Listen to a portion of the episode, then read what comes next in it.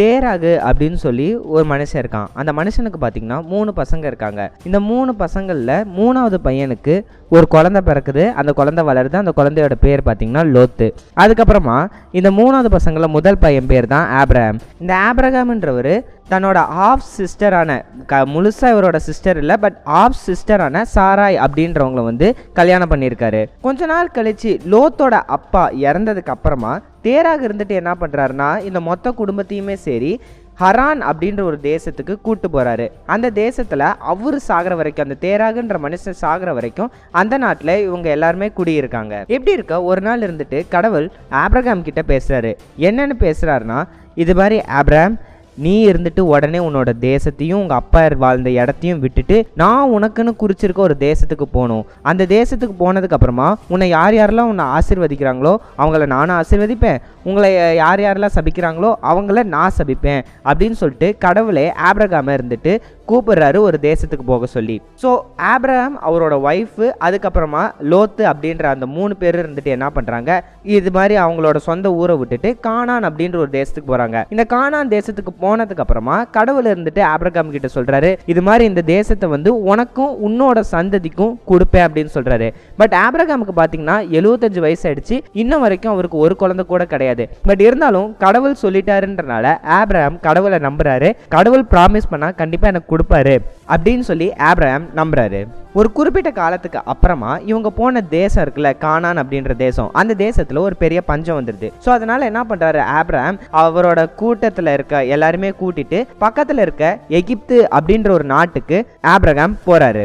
இப்படி போற வழியில ஆப்ரகாம் இருந்துட்டு சாராயை கூப்பிட்டு என்ன சொல்றாருன்னா இது மாதிரி நீ வந்து ரொம்ப அழகா இருக்க.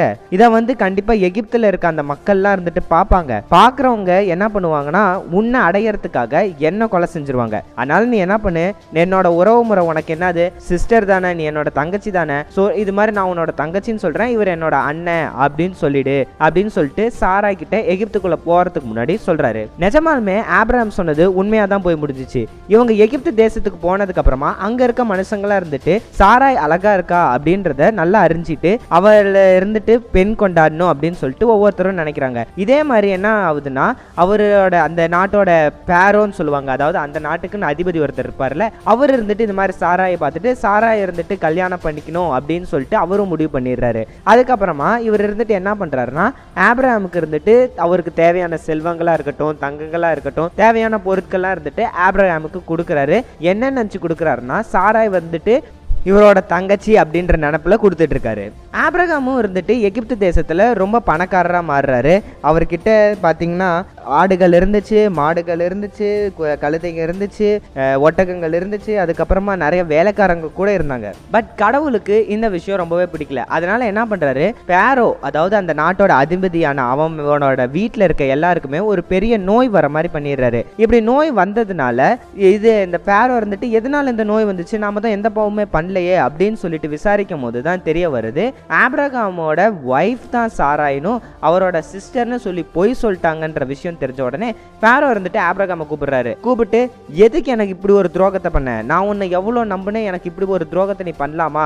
உடனே இந்த நாட்டை விட்டு நீ கிளம்பு உனக்கு தேவையான எந்த விஷயமா இருந்தாலும் தரேன். அந்த பஞ்சத்தை மேற்கொள்றதுக்கு என்ன வேணுமோ அதெல்லாம் உனக்கு தரேன். தயவு செஞ்சு எங்கள் நாட்டை விட்டு இப்போவே போயிடு அப்படின்னு சொல்லிட்டு ஆப்ரகாமுக்கு தேவையான எல்லா வேலைக்காரங்க எல்லாருமே கொடுத்து ஆப்ரகாம அங்கேருந்து அமுச்சு விட்டுறாரு. ஸோ இவன் ஆப்ராமும் இருந்துட்டு சரி அவங்களோட மனைவியாக இருக்கட்டும் சரி லோத்தா இருக்கட்டும் சரி எல்லாருமே இருந்துட்டு அந்த எகிப்தை விட்டு கிளம்புறாங்க. திருப்பி கானானுக்கு போகிறாங்க கேனானுக்கு போய் ஒரு இடத்துல வந்து செட்டில் ஆகுறாங்க. அந்த இடத்தோட பேர் தான் பார்த்தீங்கன்னா பெத்தேல்.